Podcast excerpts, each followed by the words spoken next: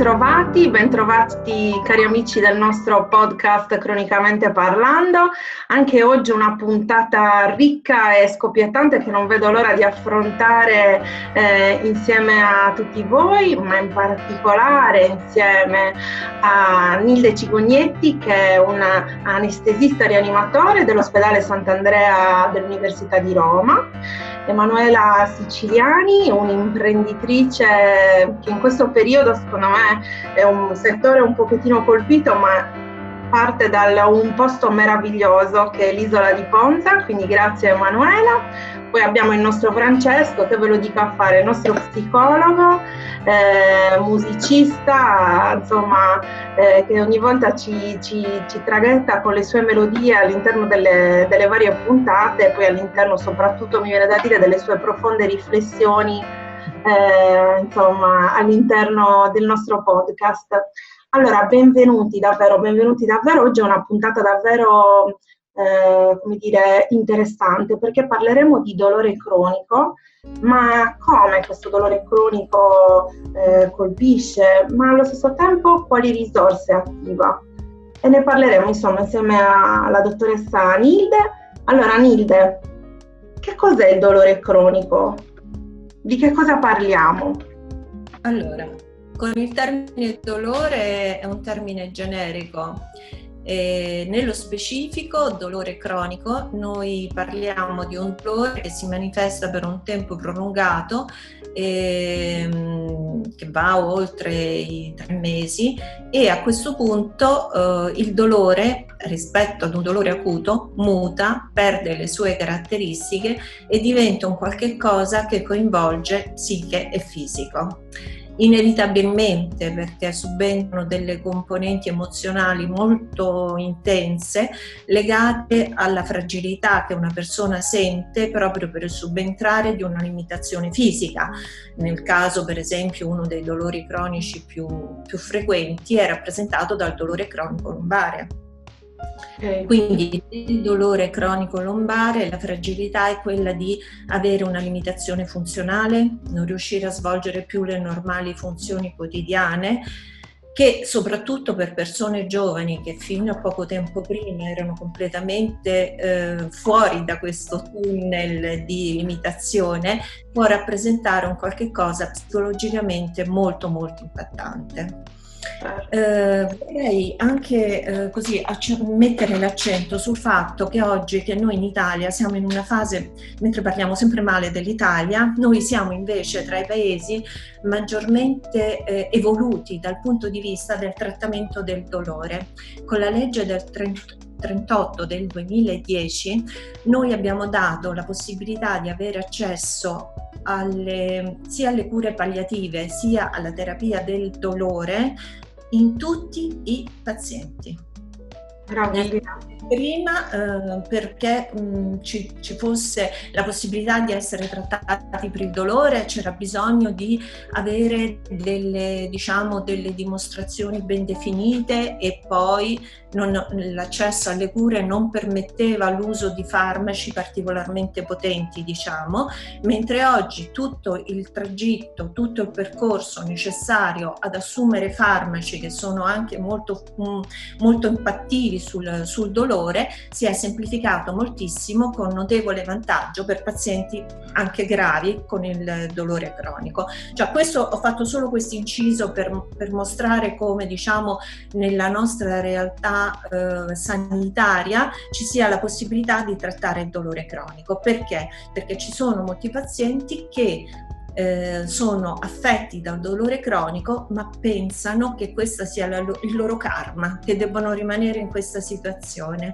E quindi anche qui entriamo in un campo che è un campo della mente, no? In cui ciascuno cerca di trovare una spiegazione alla situazione che si trova a vivere, questo soprattutto per le persone anche più anziane, mentre invece noi oggi abbiamo la possibilità comunque di trattare un dolore cronico e di migliorare la qualità della vita delle persone, sia dal punto di vista farmacologico che dal punto di vista anche del supporto psicologico, che sia fondamentale.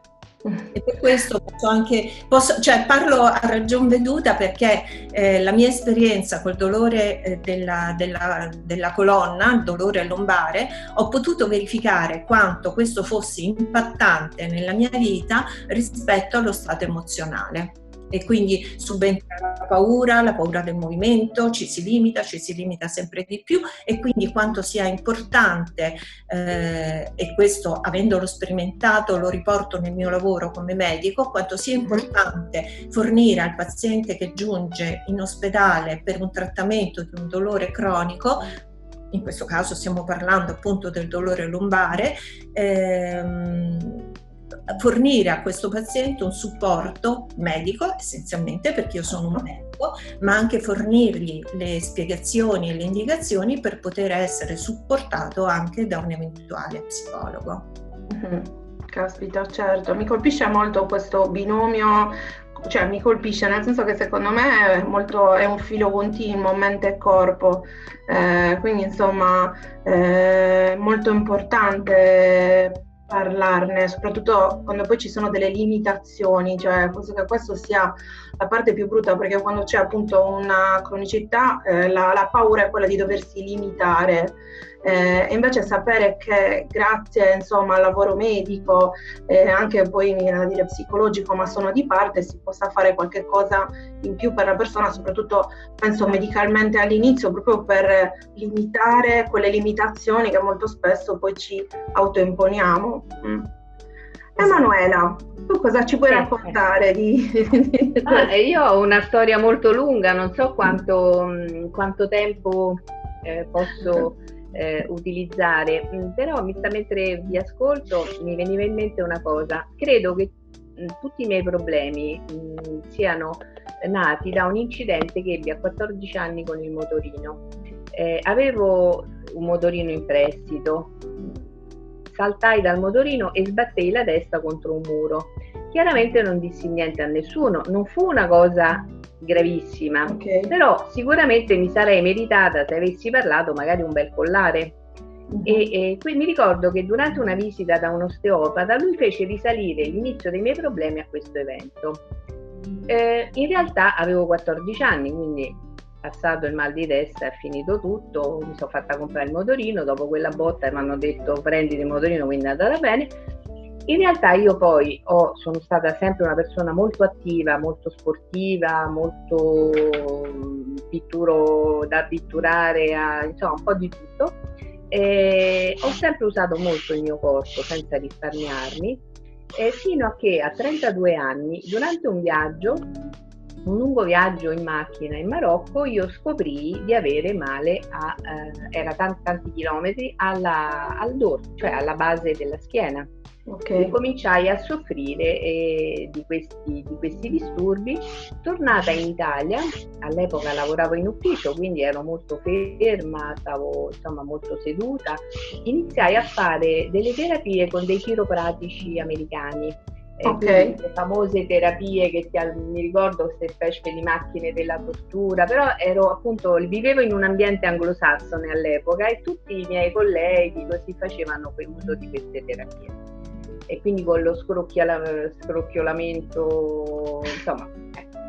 A un certo punto poi appunto ho cambiato stile di vita ed ho incontrato, intorno ai 45 anni, ho incontrato questo medico che è uno specialista oncologo.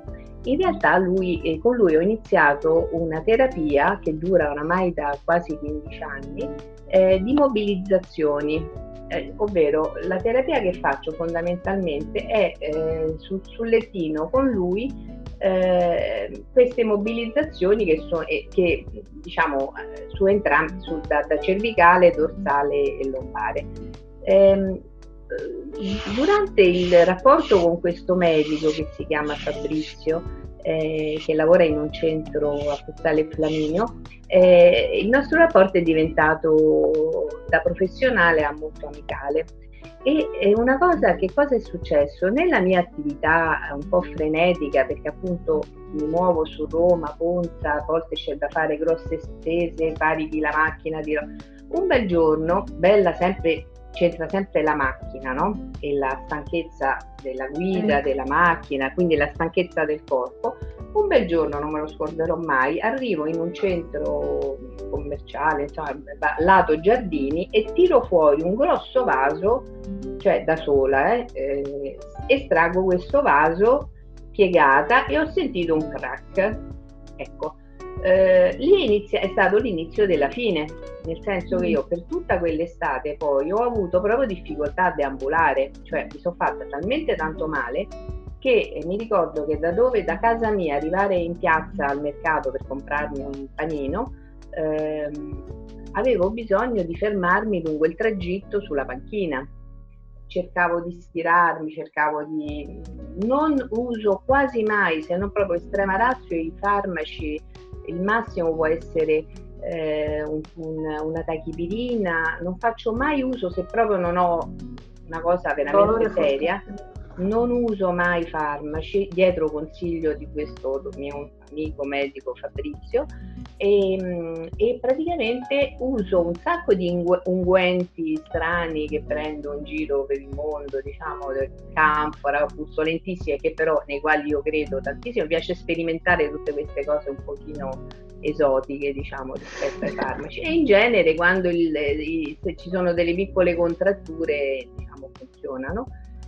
E da quando io ho iniziato questa terapia con lui, ma dopo questo incidente del vaso che vi ho appena raccontato, io mi ricordo che andai da lui, mi misi seduta e lui mi disse: allora, la scelta è questa, o tu ti proteggi e non ti fai più male, il che vuol dire che anche sollevare 5 kg, una lattina d'olio, vuol dire mettere 5 kg sulla tua colonna, o tu ti proteggi e stai attenta a fare tutti i movimenti con attenzione, oppure la scelta sarà a un certo punto andare a finire su una bella sedia a rotelle se tu non ti proteggi. Detto questo, io mi sono fatta un bel pianto, ma da quel giorno ho cominciato e imparato a proteggermi, quindi a cercare assolutamente di non farmi male, quindi di prevenire il problema. Ovviamente il mio problema si acuisce tantissimo quando ho delle situazioni di tensione. Inutile dire che le situazioni di tensione sono, insomma, proprio all'ordine del giorno, no? Ce le abbiamo un po' tutti. Insomma, tra lavoro, famiglia, eccetera. Però cerco di fare una vita molto sana. Faccio come sport soprattutto la piscina, è quello che mi è stato consigliato, e appunto io seguo pedissequamente le indicazioni del mio amico, e fino ad oggi, insomma, facendo attenzione e da un punto di vista psicologico ho capito che per sopravvivere, per vivere al meglio, dovevo aver cura di me, devo aver cura di me. Questo è il messaggio più importante che mi è arrivato, e cerco veramente di applicarlo. Bello, mi hanno colpito due cose. Una, e poi questo lo volevo chiedere sia a Nilde che a Francesco, la relazione che si viene a creare tra medico e paziente quando parliamo di cronicità, nel senso che è una relazione anche quella che diventa un qualcosa un po' per tutta la vita. Infatti mi ha colpito che a un certo punto da medico si è passati ad una relazione amicale. Sì. E poi l'altra parte che mi ha colpito, anche questa forse la chiedo di più a Francesco, è la parte del prendersi cura di sé, cioè è di protezione, cioè quanto delle volte appunto noi diventiamo talmente infaticabili che a un certo punto ci dimentichiamo quanto è importante tutelarci, no? Prenderci carico di noi stessi. E quindi, insomma, volevo un pochettino, se vi va, esplorare, prendendo dalle parole di Emanuela, questi due concetti, quindi la relazione medico-paziente nel cronico e appunto la relazione della protezione di se stessi, che secondo me è tanto importante e tante volte data per scontato, forse. Sì, vorrei provare a passare, questi due temi mi hanno colpito anche a me, ovviamente, perché poi lavorando anche insieme in cronicità comunque sono delle cose che ci riguardano. Prima di passare a questi due temi, volevo solo brevemente dire altre due cose che mi hanno colpito già da quando Nilde ha iniziato a parlare, no? Uno è questo tema del dolore, che penso sia molto specifico del dolore cronico, che sembra un po' verità o non verità, cioè sei malato o non sei malato? Ho sentito molto spesso anche questo tema riportato da pazienti, cioè nel senso nessuno mi crede, oppure dicono tutti che è una cosa psicologica. Allora qui penso che sia importante forse fare delle precisazioni e penso che il dolore cronico ci permette di colmare questo gap anche che c'è tra medicina e psicologia, no? Che da anni sembrano due approcci così distanti, in qualche modo lo sono sicuramente anche dal punto di vista epistemologico, vabbè, non entriamo in dettagli filosofici epistemologici, però penso che vero. È vero, no? In questo caso la soggettività in qualche modo, no, della persona è un po' un terreno che mette in comune la psicologia e la medicina, nel senso che poi il dolore sta un po' al confine tra psiche e soma, no?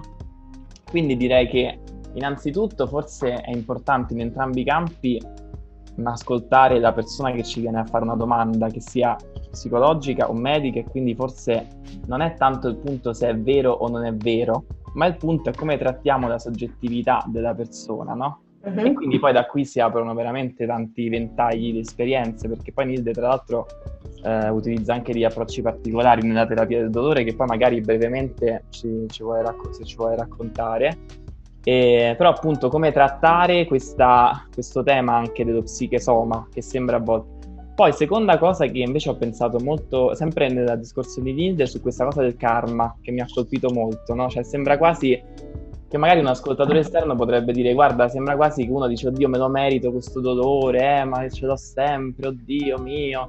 Invece se vogliamo vederlo da una prospettiva un po' più psicodinamica, e qui entriamo nelle riflessioni profonde di cui parla Mara, no, però nel senso che parlare di approccio psicologico proprio nel dolore cronico e anche pensare che karma mi fa venire in mente come se ci fosse una pressione in qualche modo, no? È come quando uno dice è destino che è successo questo, cioè come se, e qua mi viene in mente molto per esempio la teoria junghiana, no? Cioè come se alcuni segnali della nostra vita in realtà fossero un po' un tentativo di far emergere qualcosa, cioè come se l'inconscio dovesse emergere e noi lo percepiamo poi alla fine veramente come qualcosa di cui non possiamo avere controllo, cioè è più forte di me, quindi diventa il karma. Adesso questo karma, questo destino non va appunto buttato via come oddio mio, ma si può trasformare, e qui torna Emanuela su questa cosa su cui noi, ti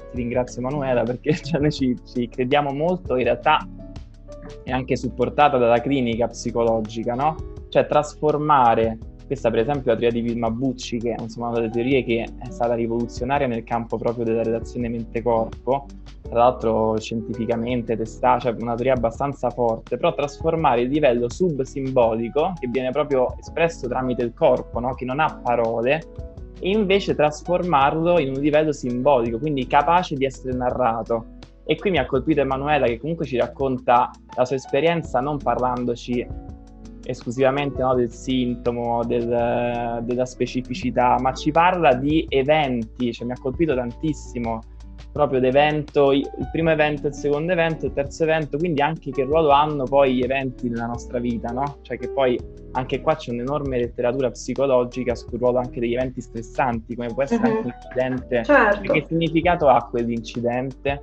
Quindi la psicologia sicuramente tramite la psicoterapia, ma anche tramite l'intervento psicologico clinico, dà significato, e questo ha un effetto sia sulla qualità di vita appunto della persona, che riesce a far entrare quella cosa all'interno di un senso, un significato, ma anche poi sulla percezione del dolore, ad esempio, no? Che sappiamo essere molto alla fine legata alla soggettività. E poi chiudo questa escursione tra vari temi parlando della relazione medico-paziente, che anche a me ha colpito molto. Noi ne parliamo spesso perché in cronicità effettivamente, qua magari anche poi passo la palla sia a Emanuela che a Nilde rispetto alle loro percezioni, però la relazione medico-paziente cambia molto, perché appunto mentre nella malattia acuta comunque l'intervento medico risolve in qualche modo e finisce, poi si conclude la relazione con efficacia o magari alcune volte anche non efficacia dell'intervento, però in ogni caso si conclude. Nella cronicità si instaura questa relazione che potrebbe durare ad libitum, cioè non sappiamo quando questa relazione si conclude, quindi il mandato del medico e poi anche, se vogliamo, del team, no? Perché poi, in un'accezione un po' più moderna, non è solo del medico, ma è proprio un team di persone, diventa qualcosa che può durare molto tempo. E su questo poi, se volete, ci torniamo dopo, no? Poi passiamo proprio a sentire l'esperienza. Però chiaramente la redazione cambia, no? Si crea una redazione affettiva, e qui lo psicologo, secondo me, può stare molto anche sul supporto anche del medico, e anche il trasferimento di competenze al medico all'interno di un'ottica di team, per gestire questa relazione, considerandola, diciamo, a 360 gradi, e quindi aumentando l'efficacia poi dell'intervento proprio sulla salute, no? Finale. Nilde, puoi provare a rispondere tu, che Francesco ci ha fatto tutto un bel excursus. Sì, io mi focalizzerei sul punto dell'individualità, l'aggiunzione tra il dolore cronico e l'aspetto psicologico. Così come in psicologia esiste l'individualità, lo stesso nel dolore cronico, data la stessa patologia, la stessa situazione, c'è un'individualità imprescindibile. Quindi in qualche modo c'è questa possibilità di e dovere anche, non solo possibilità, di congiungere questi due mondi, di farli lavorare insieme. E mi collego di nuovo con la legge 38 del 2010, la quale prevede la presenza dello psicologo nei luoghi dove si svolgono le cure palliative. La prevede anche nelle terapie del dolore, ma purtroppo questa cosa ancora non è potuta realizzare. Però nella mia esperienza come medico posso dire che assolutamente questa possibilità di lavorare in team insieme alla figura dello psicologo è fondamentale, proprio perché quello che diceva Francesco è assolutamente vero. Nel dolore cronico si instaura una relazione tra il medico ed il paziente, e questa interazione è di nuovo un'interazione soggettiva, dipende dal medico, dalla sensibilità del medico, dall'attenzione che il medico pone e da come il paziente risponde alla sollecitazione che il medico gli fornisce. Instaurare una relazione sana è fondamentale, perché questo permette di avere una coerenza nella terapia, nel supportare la terapia da parte del paziente, la terapia che viene fornita dal medico, e nello stesso tempo fornire al paziente anche delle risorse. In questo la figura dello psicologo è fondamentale, perché lui possa utilizzare delle risorse interne che sicuramente ha e che non riesce a gestire o non è consapevole. Quindi avere questa consapevolezza è come se noi fornissimo una medicina in più al paziente, e la stessa medicina che il medico dà potrebbe, anzi quasi sicuramente, funzionerà meglio. Quindi arriviamo ad un punto in cui è come quando si utilizzano più farmaci per avere lo stesso risultato, in modo tale che, per esempio, più farmaci insieme, di ciascuno si utilizza un dosaggio inferiore in modo tale che non siano tossici. Ecco, in questo caso la figura dello psicologo assieme al farmaco fa sì che quel farmaco possa essere usato in quantitativi inferiori e quindi possa essere meno tossico, e il paziente possa acquisire anche una maggiore fiducia in se stesso. Nel momento in cui vede che la terapia funziona, che le cose vanno meglio, acquisisce una maggiore capacità di badare a se stesso, quello che diceva Emanuela, no? Di volersi un pochino, di pensare a se stessi, di pensare a che cosa è giusto fare per poter migliorare il proprio stato fisico. Ecco, credo che una terapia del dolore, perché sia veramente tale, debba essere un luogo dove il paziente può trovare un nuovo riequilibrio, un riequilibrio fisico e psichico. Questo sarebbe veramente l'ideale.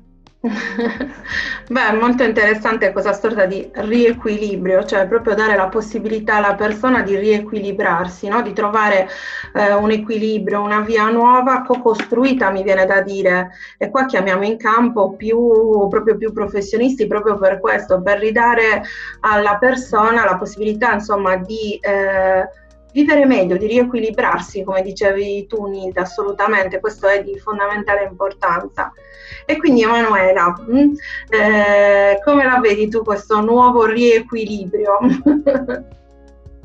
Allora, appunto, la mia storia, ve l'ho narrata, appunto, i punti salienti, diciamo, i punti Sì, gli episodi che mi sono rimasti più impressi, in cui ho preso veramente una piena consapevolezza del mio problema, hanno comunque, è soltanto, ripeto, dall'incontro con questo medico, che per me è proprio fondamentale, perché devo dirvi che il rapporto con questa persona è diventato veramente un rapporto di grandissima e profondissima amicizia. Cioè, che cosa succede? Quando io vado lì, fatta la terapia, che consiste poi alla fine in pochi minuti, cioè la maggior parte del tempo noi lo passiamo seduti a chiacchierare, e si è stabilito un rapporto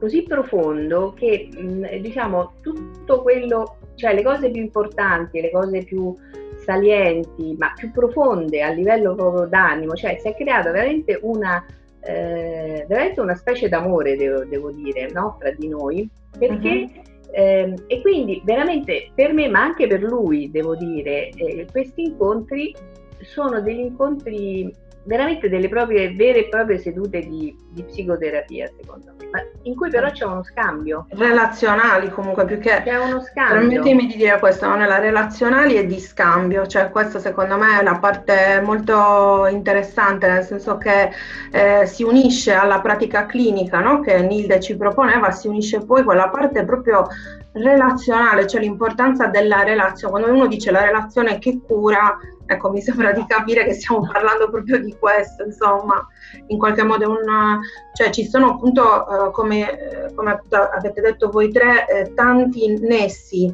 no? Tanti punti che si uniscono. Quindi Francesco, a te le conclusioni di questo appuntamento. Oggi abbiamo visto proprio tre punti fondamentali, come il dolore può produrre una trasformazione che può essere una limitazione, però allo stesso tempo quanto una buona alchimia, mi viene da dire, tra quella che è la parte medica, che è di fondamentale importanza chiaramente, anche solo nella diagnosi, mi viene da dire, anche solo nella lettura, no, dei vari, appunto, della legge che ci portavi, la parte relazionale, no, la parte affettiva che si viene a creare.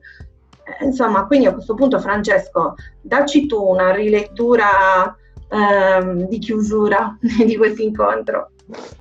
Guarda, hai detto te, in realtà, nel senso che è interessantissimo il fatto che la diagnosi è uno strumento anche per riconoscere la sofferenza, e questo è fondamentale perché, ripeto, in queste malattie, insomma, che sono anche al confine, cioè il segnale di sofferenza rischia di essere ignorato, e questo è molto grave perché, insomma, dal punto di vista sia, diciamo, sanitario, ma anche proprio esistenziale, umano, non si può.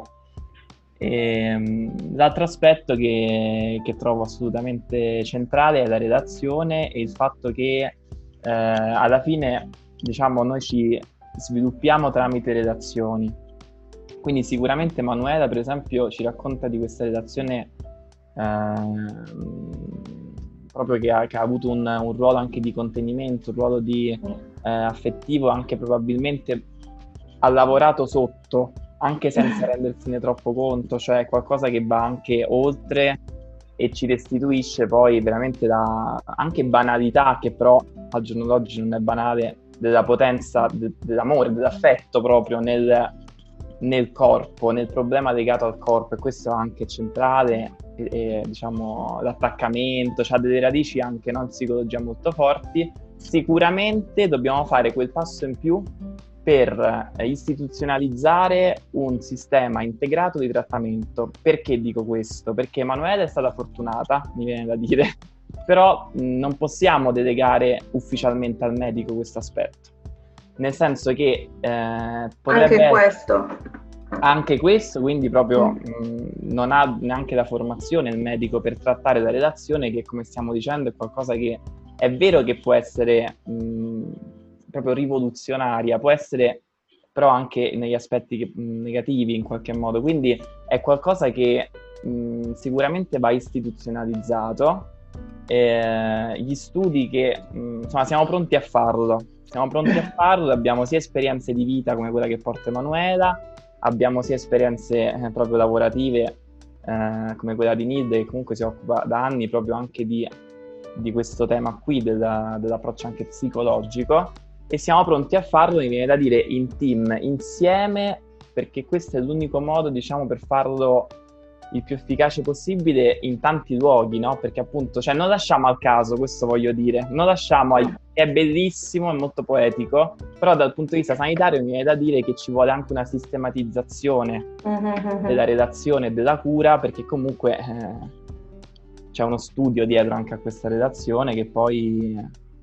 Poi mi viene anche da aggiungere, se siete d'accordo, il fatto che il medico fa tanto, fa veramente tanto, e che anche il medico va sostenuto dal mio punto di vista, perché queste sono delle tematiche molto delicate, quindi secondo me il lavoro del team è un lavoro anche di sostegno e di supporto al medico, che comunque lui va e fa, perché questo appunto opera anche in maniera molto, mi viene da dire, generosa, oltre che professionale, chiaramente quello lo metto alla base, però ciò appunto, diciamo, cioè, secondo me l'idea del team è anche un po' questa, cioè del prendersi cura a 360 gradi di un'equipe. Infatti l'ultima cosa, e poi Nilde sempre vuoi dire qualcosa, e su questo aspetto con Nilde stiamo lavorando, no? Perché appunto pensiamo che sicuramente la narrazione è uno strumento che può essere utile per medico, psicologo, paziente, quindi in un'ottica condivisa in cui non è più il paziente che è malato, cioè è proprio un sistema che si occupa della corporeità, no? Quindi si va veramente a una qualità molto più interessante. La narrazione permette anche proprio di mettere insieme quei piani simbolico e subsimbolico, quindi creare proprio una trama narrativa e curare anche, quindi tutto quello che diceva Nilde, cioè diminuire magari la necessità del farmaco, intervenire sulla percezione del dolore, sulla qualità della cura, eccetera. Basta, mi fermo qui. Cosa nella mia esperienza lavorativa, la collaborazione che sono riuscita ad avere con gli psicologi che non sono strutturati all'interno dell'ospedale, per cui sono saltuarie queste situazioni, molto basate anche sulla buona volontà delle persone che vi lavorano, quindi diciamo che non è fornita a tutti i pazienti proprio perché non è strutturata, mentre invece una strutturazione permetterebbe di avere un uguale approccio per tutti i pazienti, come giusto che sia, insomma. E quindi quando c'è stata questa possibilità di collaborare con lo psicologo, sono venute fuori delle situazioni tali che hanno permesso di poter accentuare, magari dal punto di vista medico parlo, delle attenzioni maggiori su un aspetto fisico piuttosto che su un altro, e portando il paziente sicuramente ad un miglioramento del sintomo stesso. Quindi per me è stata un'esperienza molto molto valida, e ritengo che, appunto, ripeto, dovrebbe essere fornita a tutti i pazienti. Grazie Nilde, anche solo perché apri la porta, perché devo dire che, permettetemi di dire questa cosa un po' polemica ma fintamente, però non tutti i medici hanno questa visione di apertura. Quindi quando uno la trova è piacevole da ascoltare, lo devo dire. È giusto. Siamo in evoluzione. È vero, siamo in evoluzione. Io sono convinta che con questo Covid qualche cosa partirà davvero. Va bene, allora grazie davvero infinitamente per questo tempo che ci avete dedicato oggi, per queste bellissime spiegazioni. Insomma, secondo me vi torneremo a rompere le scatole, Francesco, che dici? Va bene. Già un team si sta creando. Sì, si sta già creando un team, vedi? Faccio un piccolo inciso. Se avete bisogno di qualche altra malattia, io praticamente mi manca, come diceva Jerome in Tre uomini in barca, soltanto il ginocchio della lavandaia, le altre ce l'ho. Quindi potete reclutarmi per ogni puntata. Questo corpo è inarrestabile. Il suo corpo narra. Il suo corpo narra, veramente. E noi faremo una puntata per ogni sono a disposizione, mi interessa molto, anche perché io credo fortissimamente invece nel potere della mente, cioè qualsiasi cosa io comunque la combatto da grande guerriera, quindi non mi spaventa nulla. Grande. Va bene. Questo è grazie all'aiuto di Nilde, ovviamente, che che mi sta sempre accanto. Bello. Bene. Va bene, okay. Allora, grazie ragazzi. Grazie mille, grazie davvero, grazie, grazie, grazie, è stato un piacere.